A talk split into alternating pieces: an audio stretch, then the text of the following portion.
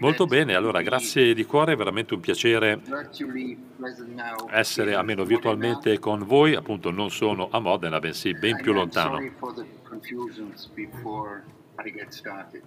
E poi scusate anche per l'attesa prima di iniziare la conferenza. Allora, voglio subito ringraziare Daniele Francesconi per l'invito. Uh, e anche Barbara Carnevali, grazie mille perché è lei che mi ha poi convinto alla fine. È lei che mi ha convinto appunto a essere virtualmente con voi. Bene. Uh, allora, io uh, presento oggi un testo un po' diverso da quello che avevo inviato. And uh, I hope it all will work out. I think I will speak for Parlerò per 35-40 minuti, spero di potermi appunto allontanare dal testo precedentemente inviato. Bene, quindi parlo proprio di questa idea, libertà sociale.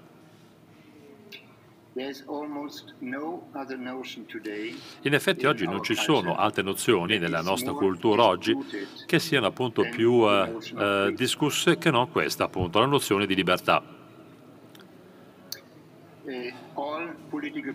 Devo dire che tutti i partiti politici in effetti si prendono appunto questa libertà, libertà anche di azione. Questo è uno degli obiettivi, dei goal diremmo oggi.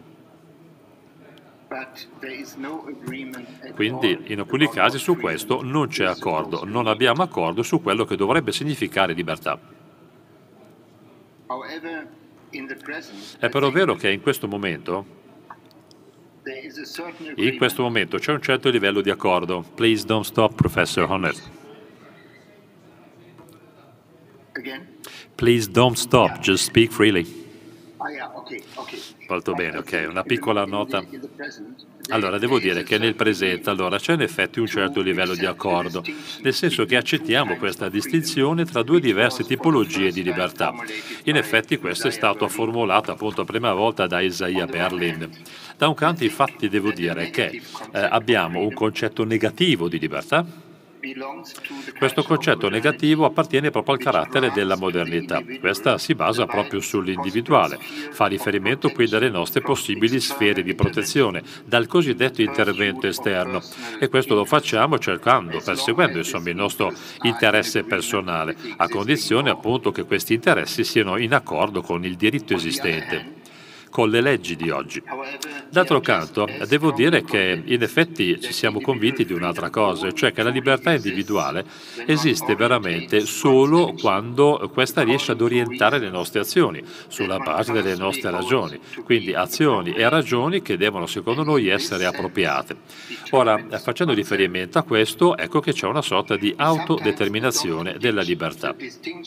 A volte però c'è anche una distinzione, una distinzione che fa parte di un cosiddetto secondo modello di libertà, quello che esiste tra una forma autonoma, autentica di autodeterminazione.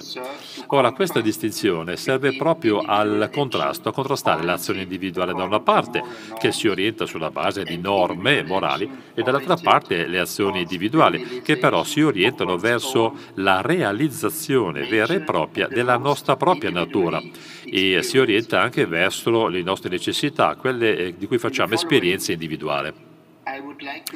Provo quindi con voi oggi a difendere proprio in generale questa tesi, nel senso che farò riferimento a questa distinzione, due diversi concetti allora di libertà. Questa però è incompleta, a mio avviso, sotto tanti punti di vista.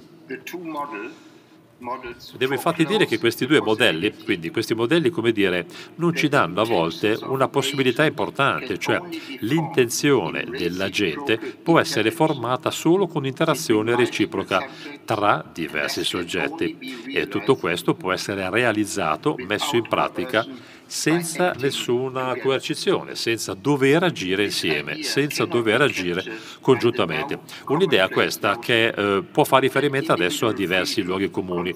Qualcuno infatti ci dice che la libertà individuale consisterebbe nella realizzazione di quelli che sono tutti quanti nostri, eh, le nostre intenzioni, quelle su cui abbiamo riflettuto, quelle che abbiamo parzialmente eh, ottenuto.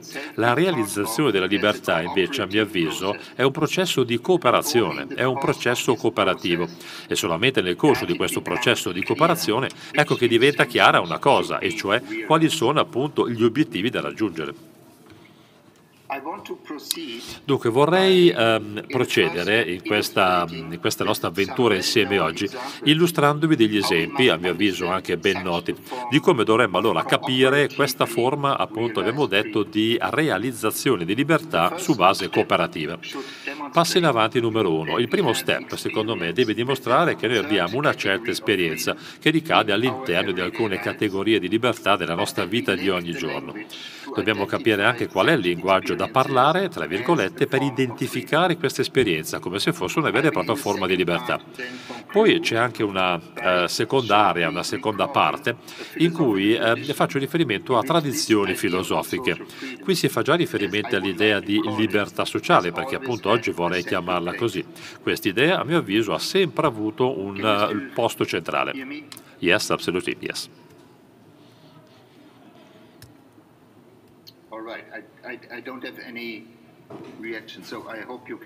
Bene, spero riusciate ancora a seguirmi. Perfetto. Allora, adesso andrei ad abbozzare alcuni esempi di vita quotidiana. Sono quelli che in effetti noi creiamo e incontriamo per capire che c'è anche una terza nozione di libertà, quella che appunto io chiamo libertà sociale. È una libertà, vedete, che consiste di nuovo in una realizzazione cooperativa degli obiettivi condivisi. Quindi, ripeto, la libertà non è più solamente a livello individuale, non è un monologo, non è un'impresa unica di un unico essere umano, ma appunto questa libertà la possiamo raggiungere solo agendo insieme.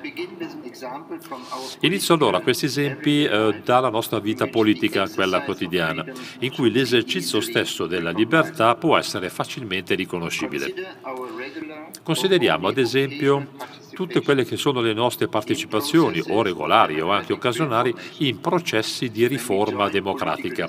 Fate riferimento alle discussioni politiche, fate riferimento anche, perché no, ai sit-in, alle proteste, alle affermazioni politiche o semplicemente anche a livello veramente concreto e eh, semplice alla distribuzione di volantini. Cosa c'è di ovvio, di scontato in queste azioni? Beh, capiamo subito che è possibile, solo in parte, descrivere certe certe categorie di, io la chiamo libertà negativa. Dunque, è vero che noi percepiamo tutti questi esempi, pensate appunto al volantinaggio, come esercizio di libertà individuale. Ora, per essere certi di fare delle buone affermazioni politiche, invece, noi utilizziamo anche degli spazi. Cosa sono questi spazi? Sono spazi legalmente protetti, ovviamente non c'è interferenza governativa. Questi spazi ci permettono di proclamare le nostre idee liberamente senza timore di coercizione. Questo però ci confonde, perché vedete, a volte queste opinioni non sono poi così vere. Molto spesso infatti sono quello che io chiamo un occhio isolato, un occhio, un punto di vista separato da tutti gli altri. E quindi di nuovo questo è una rappresentazione della libertà negativa. Quindi ripeto, tutto questo potrebbe essere fuorviante per noi. Noi pensiamo che l'azione sia già stata completata grazie a quello che io chiamo proclamazione, affermazione, ovvero espressione di un'opinione che si definisce proprio nell'esercizio di questa libertà, potrebbe dire qualcuno. L'idea politica che è espressa nelle affermazioni pubbliche, da un certo punto di vista, sì, certo, potremmo capirla, ma la capiamo solo se facciamo riferimento al nostro mondo privato, cioè se facciamo riferimento a noi come soggetto che agisce da solo, unicamente. Questo soggetto può riferirsi però anche a un'espressione, ovvero a tante affermazioni fatte prima. Queste affermazioni correggono o a volte ancora migliorano tutto ciò che io posso veramente capire, tutto ciò che appropriatamente posso capire. Divento infatti una parte di ciò che avevo capito prima, di ciò che mi è stato dato in precedenza, cosa che potrebbe anche indebolirsi dentro di me. Cosa vuol dire questo? Vuol dire che l'esercizio della cosiddetta azione libera non può può essere visto come completo a 360 gradi, non è una vera e propria proclamazione dei nostri intenti. Quali sono infatti i nostri obiettivi? I nostri obiettivi sono quelli che desiderano essere completati, giusto? Quindi è la realizzazione di queste nostre necessità a cui dobbiamo pensare. Non abbiamo solamente cosiddette rappresentazioni individuali, ma abbiamo tentativi di correggere o anche di migliorare le idee e i concetti non solo miei o mie, ma anche di altri cosiddetti partecipanti alla vita. Ora, questa complessa descrizione ci fa capire che chi partecipa a questa riforma democratica, beh, queste persone devono capire che ci sono tante altre affermazioni di pareri, di opinioni, si accavallano, si intrecciano, si tessono l'un l'altra, in un modo tale che non possono certo evolvere liberamente. Devono quindi essere prese insieme, devono essere supportate, sostenute grazie ai contributi dati da noi. Dunque, di sicuro in questo momento noi abbiamo la tendenza, cioè quello di eh, capire percepire la partecipazione nella riforma democratica come un esercizio di libertà individuale. Questa libertà però non può veramente essere descritta, almeno conformemente appunto al concetto di libertà negativa. Perché succede questo? Beh, proprio perché i tre elementi distintivi della libertà negativa hanno un'applicabilità, se volete, quasi impossibile ai casi della nostra vita. In effetti l'attore difficilmente è rappresentato come soggetto privato, fa fatica quindi a mettere in pratica azioni veramente da solo. Questa persona, l'attore, non è neanche libero di implementare queste azioni o di metterle in atto se le altre persone non interferiscono in un certo qual modo, non fosse che arbitrariamente. E poi l'azione non è quasi mai una implementazione di libertà, non è una nostra espressione di libertà, ma è semplicemente una conclusione temporanea. Quindi noi possiamo parlare di libertà solo se gli altri, anche gli altri, hanno reagito in una modalità, a volte anche con un po' di pressione, comprensibile. Questo vuol dire che abbiamo sempre davanti degli ostacoli, ostacoli nei confronti del nostro atto politico o anche democratico. Dobbiamo creare quindi le condizioni di questa possibilità di libertà. Le nostre azioni molto molto spesso sono appunto interconnesse in modalità intrinseca con la mente.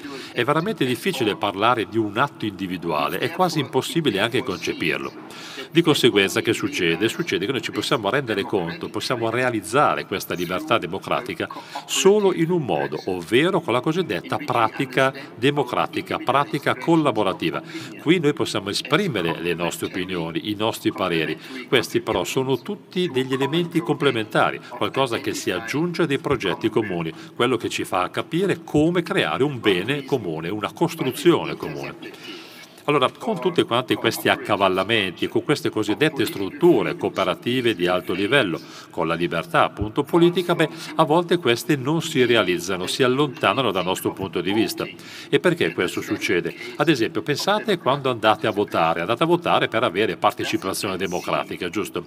Beh, questo, vedete, come azione potrebbe essere vista proprio come un atto di libertà. La libertà viene vista però come un atto, un atto sicuro, certo, di formazione formare un'opinione pubblica che poi porta a una preferenza, che porta a un elenco di priorità, oppure che porta ad esempio a un elenco di interventi più o meno arbitrari.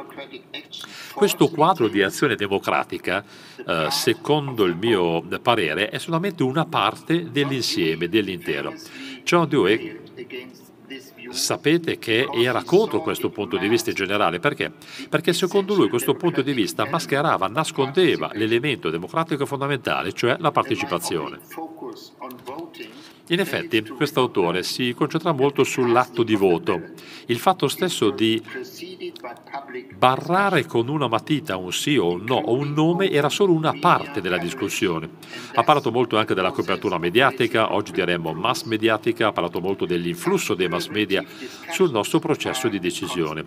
Tutte queste discussioni, vedete, sono elementi eh, costituenti, qualcosa che costituisce la nostra vita, non sono caratteristiche eh, casuali della nostra pratica democratica.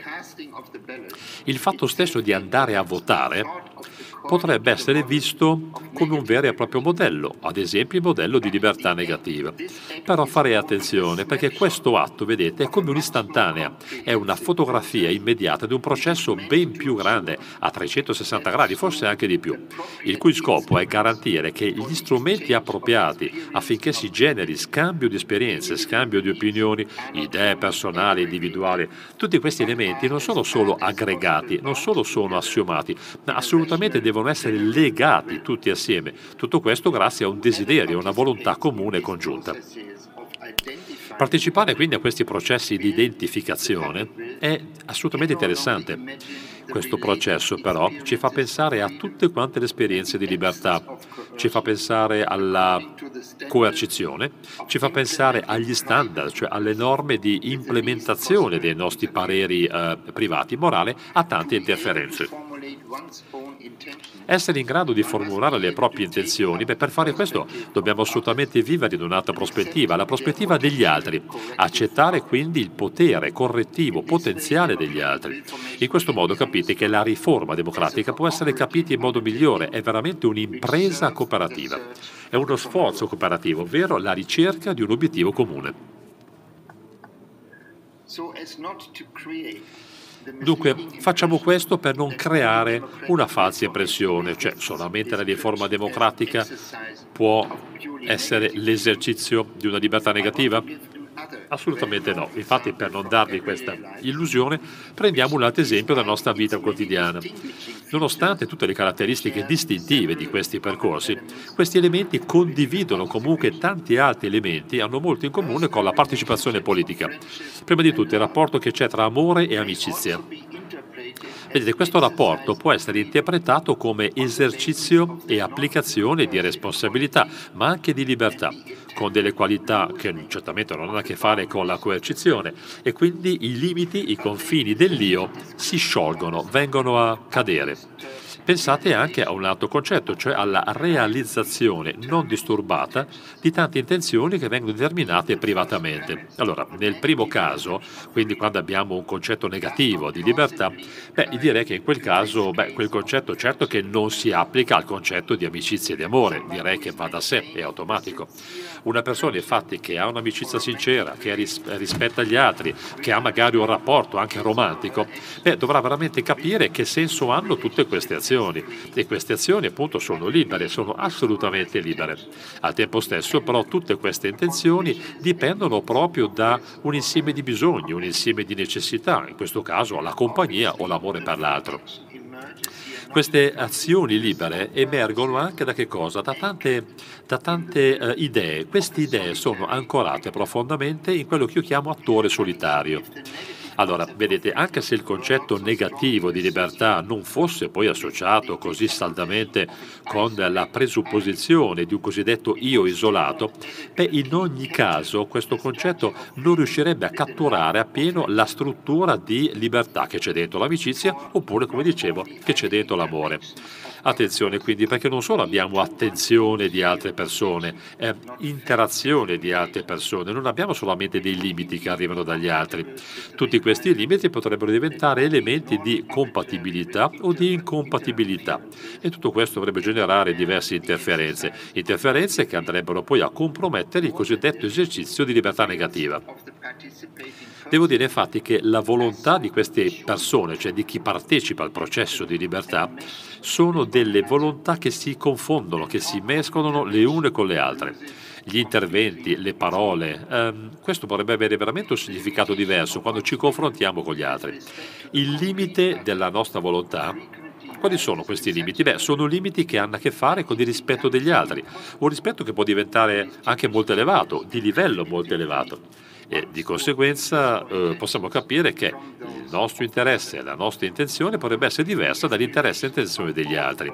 Quindi le aspirazioni di queste due persone eh, non solo eh, si intersecano, ma c'è una, veramente una interconnessione, un'interpenetrazione tra un'opinione e l'altra. Questo vuol dire quindi che si può arrivare all'autorealizzazione o alla realizzazione della libertà. È però vero che l'interesse individuale viene eh, portato avanti pensando comunque anche agli altri. Infatti il mio e il tuo non possono più essere sufficientemente distinti. La libertà di una persona infatti non può più essere misurata conformemente alle sue intenzioni, di lui o di lei, o a seconda di quanto queste intenzioni possono essere realizzate senza interferenza, ma è proprio il contrario. La libertà viene realizzata nell'amore o anche nell'amicizia. Questa è veramente la libertà del noi, non è più la libertà del me, dell'io. Dovrebbe quindi essere già chiaro questo concetto, cioè abbiamo tanti esempi di cosiddetta riforma democratica nei nostri rapporti personali, come amore, come amicizia. Questi in effetti hanno molte, molte cose in comune, molte più di quante non possiamo pensare all'inizio.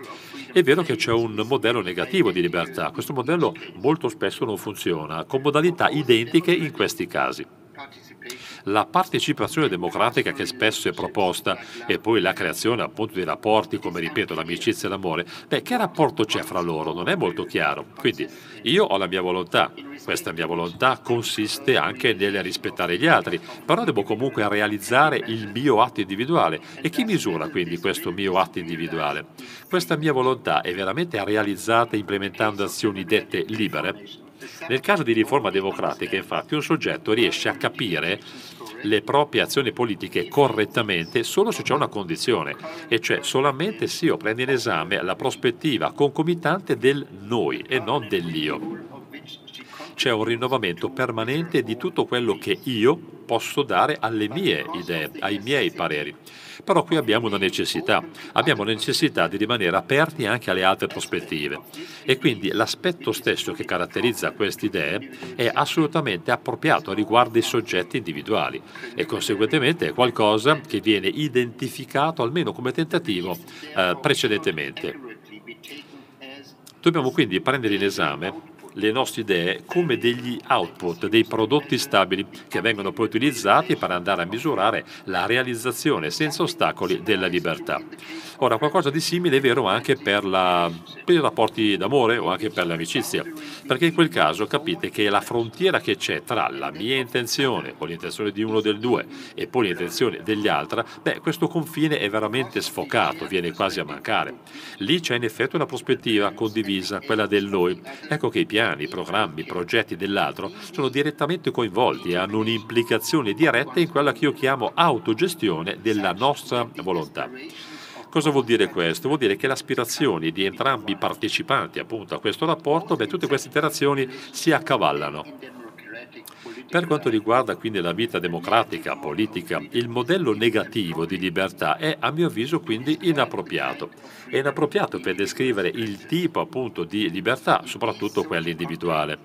Quindi in tutto quanto questo contesto sociale, in cosa consiste la libertà? Beh, consiste in una collaborazione non forzata, senza coercizione.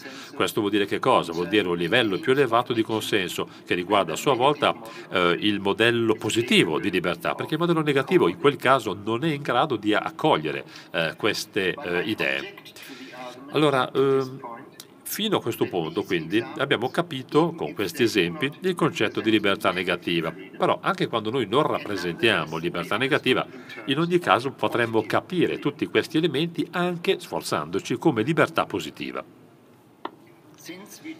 Dunque, visto che noi eh, possiamo entrare anche in una categoria detta secondaria per chiarire alcuni aspetti della nostra cosiddetta cultura normativa, e in questo caso apro una parentesi e parlo ad esempio dell'autonomia morale, beh, e riprendo, potrebbe avere senso capire, entrare nella partecipazione democratica, vedere anche l'amore, vedere anche l'amicizia, proprio in termini di altri modelli di libertà, tra virgolette, proprio gli stessi che Isaiah Berlin ha chiamato appunto eh, libertà positiva.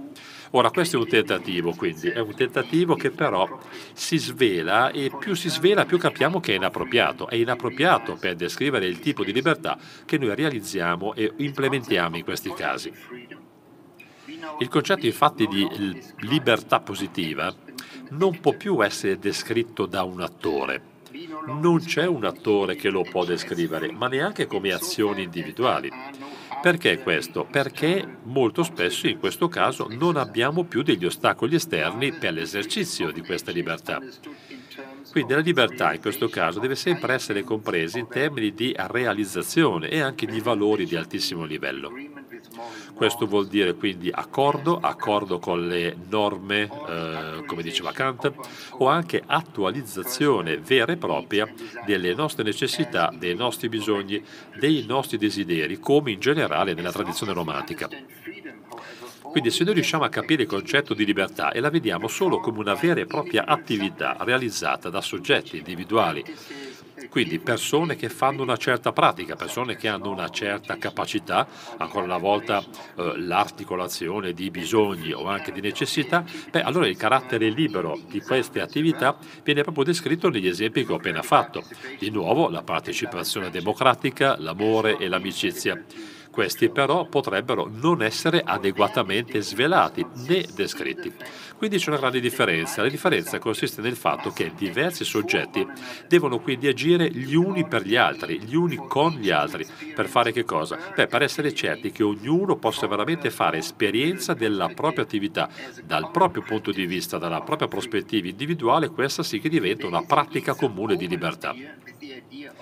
Qui c'è un po' d'accavallamento tra l'idea di eh, libertà positiva, perché da una parte, e apro una parentesi, avete appunto i cittadini, avete gli amici, avete gli amanti, questi si orientano, come dire, girano come un perno su certe idee, ad esempio eh, il, l'essere uguali eh, e rispettare tutti gli altri, oppure il fatto stesso di fidarsi a livello intimo, per poter appunto agire anche in modo formale, non solo informale, nel senso giusto, nel rispetto degli altri. Però c'è anche in questo caso una scala di valori e tutti quanti questi valori, vedete, rappresentano tutta quella che è la differenza che c'è all'interno di queste diverse forme di libertà, dall'idea tradizionale appunto di libertà positiva. In effetti, in questa riforma democratica, in questi nostri rapporti intimi, Cosa succede? Qual è l'obiettivo che noi ci sforziamo di eh, raggiungere? Beh, può essere raggiunto sì, ma solo con diverse altre persone, con tanti altri soggetti ancorati sulle stesse azioni e che lavorano perché si, auto, eh, perché si aiutano, si aiutano vicendevolmente, perché basano la loro vita su collaborazione. Dunque, questo suggerimento potrebbe significare anche qualcos'altro, e cioè la differenza che c'è tra po- eh, libertà positiva e una terza forma di libertà che vi svelo eh, immediatamente, possa consistere nel tipo di rapporti che noi abbiamo. Non è solamente la modalità di esercitare ciò che vogliamo o le nostre necessità, quindi libertà positiva vuol dire eh, valori che vengono ricercati, valori buoni, positivi. Certo sono valori individuali, ma attenzione, nel senso che sono realizzabili, fattibili solo se ci basiamo sulle nostre competenze e capacità individuali. Tutti quanti questi casi diversi di libertà hanno a che fare quindi con il perseguimento di valori che hanno effettivamente sempre un carattere collettivo. Perché? Perché la loro realizzazione, ripeto, è possibile solo ed esclusivamente dispiegando uno sforzo eh, unitario da parte di vari soggetti. Prendiamo ancora in esame questo nostro percorso democratico, ma prendiamo ancora in esame l'amore o di nuovo l'amicizia. Questi concetti sono versioni collettive di libertà positive. Sono cioè delle possibilità che di nuovo Isaia Berlin, anche se occasionalmente, ha preso in esame in alcuni testi che ha redatto, veramente molto famosi. Quindi ci parlava accetto queste idee o devo scartarle o non posso appunto eh, accettarle perché sono utili o diventano inutili.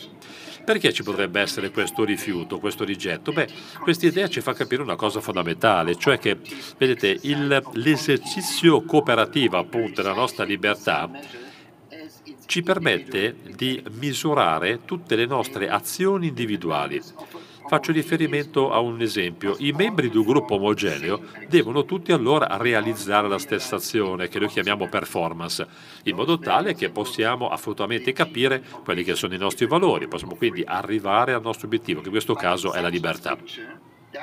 Però vedete, questo quadro di azione comunque non corrisponde certamente al tipo di libertà che noi abbiamo all'interno appunto di un percorso di riforma democratica o anche delle cosiddette istanze dell'amore, dell'amore romantico o di nuovo dell'amicizia. Chi partecipa direttamente infatti a questi cosiddetti casi non si comporta come i membri di un gruppo che invece sono stati forzati ad esempio a mettersi in fila. Proprio il contrario, i membri di questo primo gruppo, quello collaborativo, devono sempre stare a trattare, sempre a negoziare tra loro, vicendevolmente, mutualmente. Perché? Perché devono decidere come eh, dividere eh, le varie responsabilità che dipendono proprio dalle condivisioni dei nostri orientamenti e sempre reciprocamente devono dare dei contributi, dei contributi importanti al progetto comune. Quindi il noi con la N maiuscola che sta per cittadini, per amanti, per coppia o per amici, potrebbe essere quindi in questo caso qualcosa di completamente diverso rispetto al soggetto collettivo, quello che aveva in mente lo stesso Isaiah Berlin. Quindi questo ha generato l'idea in lui di libertà positiva. Se noi pensiamo quindi alla libertà positiva ma collettiva, Isaia Berlin ci dice che noi siamo, e cito, impegnati per raggiungere un fine etico e quindi dobbiamo lavorare per lavorare in modalità uniforme, per raggiungere tutti lo stesso obiettivo. Possiamo dire che questi partecipanti a questo gruppo vengono orientati a rispettare certi valori e anche a raggiungere certi valori, ma tutto il tempo, costantemente, devono ritrattare, a rinegoziare le forme dei comportamenti che noi vogliamo implementare per raggiungere quell'obiettivo. Qui si parla anche di limite della nostra volontà, al tempo stesso di rispetto degli altri. Si parla degli altri, gli altri che comunque hanno il diritto di parola, hanno il diritto di esprimersi e hanno anche tutto il diritto di commentare tutto ciò che succede attorno a noi, sempre in modalità complementare e reciproca. Nella partecipazione democratica, infatti, è diventato chiaro un punto, e cioè che chi partecipa a questa eh, produzione cooperativa, quindi a una messa in opera della nostra volontà comune, deve capire che eh, beh, ha il ruolo diverso, può essere un parlante, uno speaker, può essere un ascoltatore, può essere un dimostratore, ma può essere anche uno spettatore della libertà. Di nuovo concetto di amore o di amicizia. In quel rapporto i partecipanti riconoscono la possibilità e la validità del motivarsi vicendevolmente. Per fare cosa? Per distribuire, per disseminare sia gli obblighi ma anche la fiducia. In ogni caso è vero che i partecipanti, gli attori di questi esempi, sono tutti quanti coinvolti in questa necessità comune, condivisa. Lo fanno certo con diversi modelli comportamentali, ma lo fanno in modalità diverse dai gruppi collettivi. In effetti questi gruppi collettivi sono i portatori di progetti beh, e processi che ci portano a realizzare le nostre libertà. Queste persone quindi hanno tutto il diritto di parole, devono intervenire, possono anche accavallarsi gli uni con gli altri, sempre perseguendo perseguendo lo stesso obiettivo. Tutto questo fa parte del rispetto della libertà degli altri, o meglio ancora delle condizioni nelle quali esistono le libertà degli altri. Quindi, anche se provvisoriamente, potremmo dire che questi concetti, quello di libertà positiva, in questo caso, beh, questo è un concetto opposto rispetto appunto alla libertà cooperativa. Quel concetto è realizzato, performato nelle pratiche sociali della libertà democratica, della partecipazione, dell'amore, ma anche dell'amicizia. Devo dire quindi che in questi casi la mia libertà, la mia libertà si basa proprio su una rete molto molto complessa di attività. E sempre su questa base, immaginando questa rete, cosa posso immaginare? Beh, posso immaginare l'altro assolutamente non come un limite, ma come un requisito, un requisito proprio per la messa in pratica, la messa in opera e la realizzazione dei miei sforzi, per cui realizzazione dei miei obiettivi. Questo vuol dire codeterminare questa forma di intervento. Quindi facciamo un piccolo esame allora su eh, dove è possibile trovare eh, quelli che sono i modelli adattativi sociali di libertà all'interno della tradizione filosofica. Bene, invece adesso di passare al mio secondo capitolo, provo semplicemente a riassumere un'idea che ho in mente, ovvero quella della tradizione. Dunque, è una tradizione di filosofia, filosofia morale. Cosa cerca di fare quella tradizione? Che c'è un terzo modello di libertà e sarebbe sbagliato, sarebbe sbagliato ridurre la libertà o a quella che abbiamo definito come negativa di libertà o a quella che abbiamo appunto definito libertà positiva. Penso infatti che allora, il primo filosofo che abbia chiarito questo punto beh, è stato veramente Hegel. Hegel in effetti ha eh, obiettato e ha detto no, non ci può essere questa distinzione tra da una parte la libertà positiva e dall'altra quella negativa. Lo ha fatto affermando che cosa? Beh, affermando che ci debba essere una forma altissima, elevatissima di libertà e questa forma altissima di libertà ci permette di far sì che le persone realizzino le loro intenzioni, ma solo cooperativamente, solo collaborando. Le persone possono infatti realizzare tutte queste intenzioni solo andando a formare un noi con la N maiuscola, un noi appunto che trasforma tutti noi appunto in attori di azioni libere. Hegel a riguardo è stato molto chiaro fin dai primi testi perché in effetti ha preso questo esempio, a mio avviso fondamentale, centrale, proprio per descrivere questo tipo di libertà e l'ha definita proprio amore. Quindi quell'Hegel eh, precoce, quell'iniziale, era proprio un filosofo dell'amore, se ci pensate, perché cosa faceva? Affermava che l'amore era, mh, mm, e lo definisco in questo modo, un tipo d'attività, un tipo d'attività che non può essere realizzata da soli. Tutti quanti i modelli di libertà, che lui conosceva veramente molto bene, e poi erano stati portati avanti da Hobbes, ma anche da Rousseau, ma anche da Kant, tutti quei modelli, quindi riprendo, cosa dicevano? Beh, ci suggerivano tutti che la libertà individuale è di conseguenza qualcosa che può essere raggiunta solamente, solamente al presente e al singolare. Questo vale per il modello negativo e anche per il modello positivo di libertà, giusto? Se voi mettete in esame i testi, l'idea di Hobbes, il creatore dell'idea della libertà negativa, tutto questo è chiarissimo. E questo che voleva dire? Ci diceva, ci urlava che la libertà era la messa in opera, l'esercizio e il godimento di interessi personali. Questo ovviamente senza nessun tipo di interferenza, senza l'interferenza degli altri, a condizione però che appunto questo interesse che io, come dire, mi godo e in cui sto partecipando, beh, sicuramente non sia contro le leggi esistenti. Questo va contro la cosiddetta performance eh, individualista della libertà. Quindi questo è il concetto, ripeto, di libertà negativa. Se ci spostiamo sul territorio della positività, così come l'ha descritta Kant, questa libertà positiva, beh, il punto di vista ovviamente è diverso dall'idea di Hobbes. Perché? Perché lo stesso Kant ci diceva, è fuorviante in questo momento pensare che qualsiasi tipo di esercizio, di prestazione di libertà, di performance di interessi individuali, attenzione, a condizione che non ci sia appunto un'interferenza da altri o tramite altri, e riprendo, noi dovremmo chiamare questo libertà? Beh, e perché no? Si dice. Ma insomma, Kant d'altronde aveva, secondo me, questa idea assolutamente giusta e corretta, che questo tipo di interesse, quell'interesse che noi mostriamo nei confronti della cosa da realizzare o dell'obiettivo da raggiungere, questo è qualcosa che ci viene dato e detto per natura. Questo potrebbe essere naturalmente determinato. Come facciamo a dire che un'azione è libera? Beh, pensateci, se un'azione è libera, allora vuol dire che ciò che si determina grazie a quell'azione dipende dalle leggi della natura. Kant lavorava su un altro termine.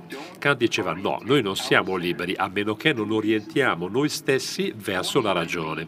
Solamente, solamente nei momenti in cui ci mettiamo a pensare, solamente quando questo io orientato o noi orientati verso una certa ragione solo quando noi implementiamo delle azioni libere, allora sì che ci riusciamo, lì arriviamo all'obiettivo e quindi qui si sviluppa l'idea appunto di libertà. Lo stesso discorso per Rousseau, vedete Rousseau, eh, anche lui è stato forse uno dei primi insomma, a, ad opporsi nei confronti di questo discorso e ci diceva guardate, qualsiasi realizzazione di interesse potrebbe non essere un'azione libera, potrebbe non essere una libertà.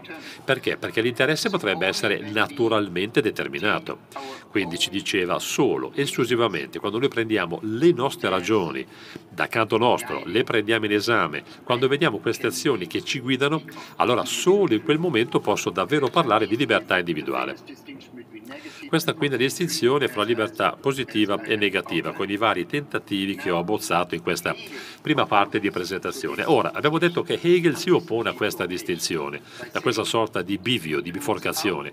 Ci dice infatti che ci potrebbe essere una terza possibilità e questa possibilità si chiama libertà cooperativa. Questa può essere realizzata grazie alle nostre intenzioni. Le intenzioni infatti possono essere non solo implementate ma realizzate solo quando noi agiamo insieme. Ad esempio, se io amo qualcuno, e torno all'esempio dell'amore, ma se questa non è un'attività, come dire, comune, congiunta, condivisa, perché l'altro o l'altra non partecipa, è chiaro che io in questo caso non posso, come dire, realizzare la mia intenzione di amare, il mio interesse d'amore. In questo caso capite che l'amore allora è un'attività che ha bisogno del noi, con la N maiuscola, che quindi ha bisogno a sua volta di certi orientamenti. E quindi è solamente l'azione del noi che noi possiamo permetterci di chiamare libertà in questo caso. Questa è l'obiezione che solleva Hegel e che volevo appunto citare in questo momento. Volevo infatti dirvi anche che ci potrebbe essere un'altra tradizione ancora, che io chiamo distintiva per quanto riguarda la filosofia morale. Questa distinzione cosa ci dice? Beh, ci dice che solamente alcuni modelli di libertà, che io ho chiamato libertà sociale, quindi solamente questi modi, come dire, possono veramente essere chiamati libertà, vera libertà. Poi eh, Marx da questo punto di vista ha seguito Hegel. I primi scritti di Marx infatti cosa dimostrano? Beh, se ci pensate bene, esattamente la stessa cosa, nel senso che era convinto quindi questa nozione libera di libertà appunto era fuorviante. Perché era fuorviante questa nozione? Perché diceva non permette un buon livello di cooperazione, una cooperazione che è tipica, che è formativa, che è fondamentale appunto per la realizzazione e l'espressione della libertà. Quindi Marx è diventato un secondo filosofo del periodo morale a difendere quest'idea, l'idea cioè di libertà, l'idea di uh, cooperazione, che io appunto chiamo libertà sociale. C'è una certa figura, un terzo personaggio che vorrei menzionare, completamente dipendente da Hegel e da Marx, e beh, è Hannah Arendt. Anche Hannah Arendt aveva la sua, beh, suo, la sua convinzione, nel senso che dobbiamo um, evitare di chiamare questi modelli alternativi di libertà vere libertà. Non era d'accordo, aveva fatto un avviso, un parere diverso. Hannah Arendt diceva che solamente la comunicazione senza coercizione all'interno peraltro di uno spazio pubblico dove le persone agiscono insieme, magari anche davanti a tante altre persone, nel tentativo di scoprire la loro volontà comune, ora solo questa pratica, che io chiamo appunto pratica operativa, ma potrebbe essere anche un discorso cooperativo, solo questa pratica di prendo può essere chiamata effettivamente libertà. Quindi la stessa Anna Arendt, beh, anch'essa ha sviluppato il suo modello di libertà sociale. Ultimo punto che vorrei toccare con voi oggi, faccio riferimento a John Dewey, quindi pragmatista americano. Eh, era della stessa idea. Quindi, quando si fa riferimento a tutte quante le tradizioni liberali, beh, eh, andava conto perché diceva che la libertà, quella vera, quella con la L maiuscola, è la vera e propria messa in pratica e realizzazione di uno sforzo cooperativo. Voglio trovare, scusate, proprio la citazione di Dewey, per essere preciso, lasciatemi solo qualche secondo.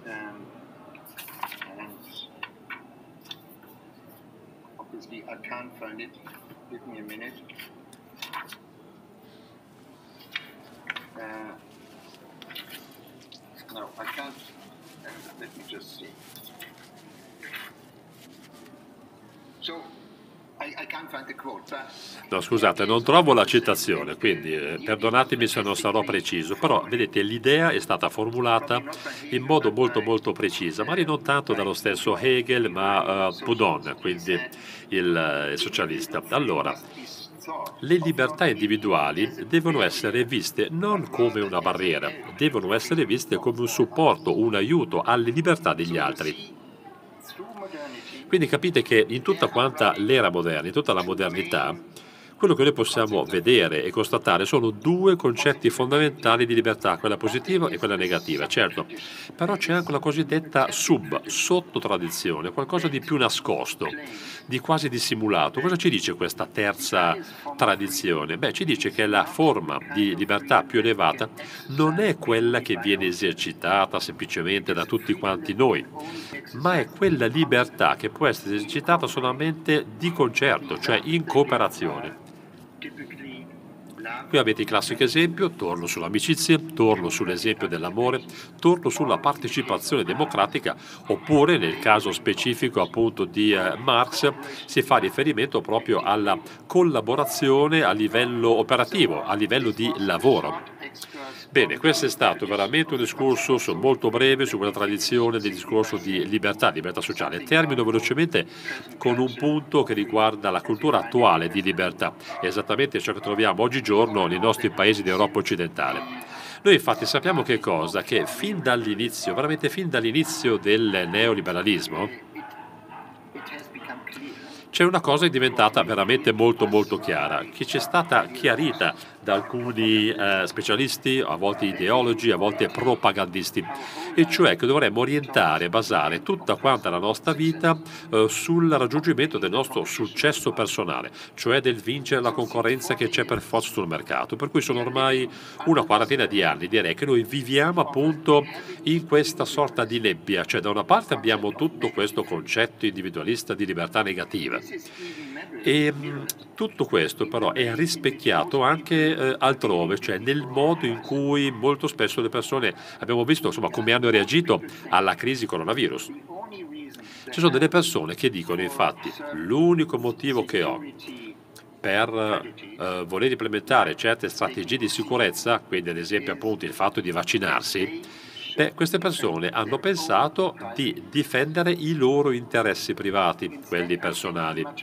Invece io penso che l'idea molto molto migliore nel trattare appunto attualmente insomma con la crisi coronavirus, l'idea veramente migliore, quello che veramente tutti quanti noi dovremmo fare, anzi l'unica cosa che veramente potrebbe essere d'aiuto in questo momento è esercitare libertà sociale, ovvero ancora una volta tutti quanti noi proteggiamo noi, certo sì, ma diamo un contributo al progetto comune, diamo un contributo a tutti quanti gli altri, all'umanità, garantiamo tutti noi, garantiamo tutti gli altri e lo facciamo implementando l'unica, la migliore strategia di sicurezza in questo momento. Se vogliamo veramente capire meglio come comprendere la libertà e non solamente vederla a livello appunto individuale, sarebbe molto interessante, veramente molto positivo, bello vedere libertà come cooperazione sociale. Se ci riuscissimo saremmo anche molto più bravi e molto più capaci a trattare della crisi attuale, una crisi che potrebbe anche ritornare nel futuro. Finisco qui, mille grazie.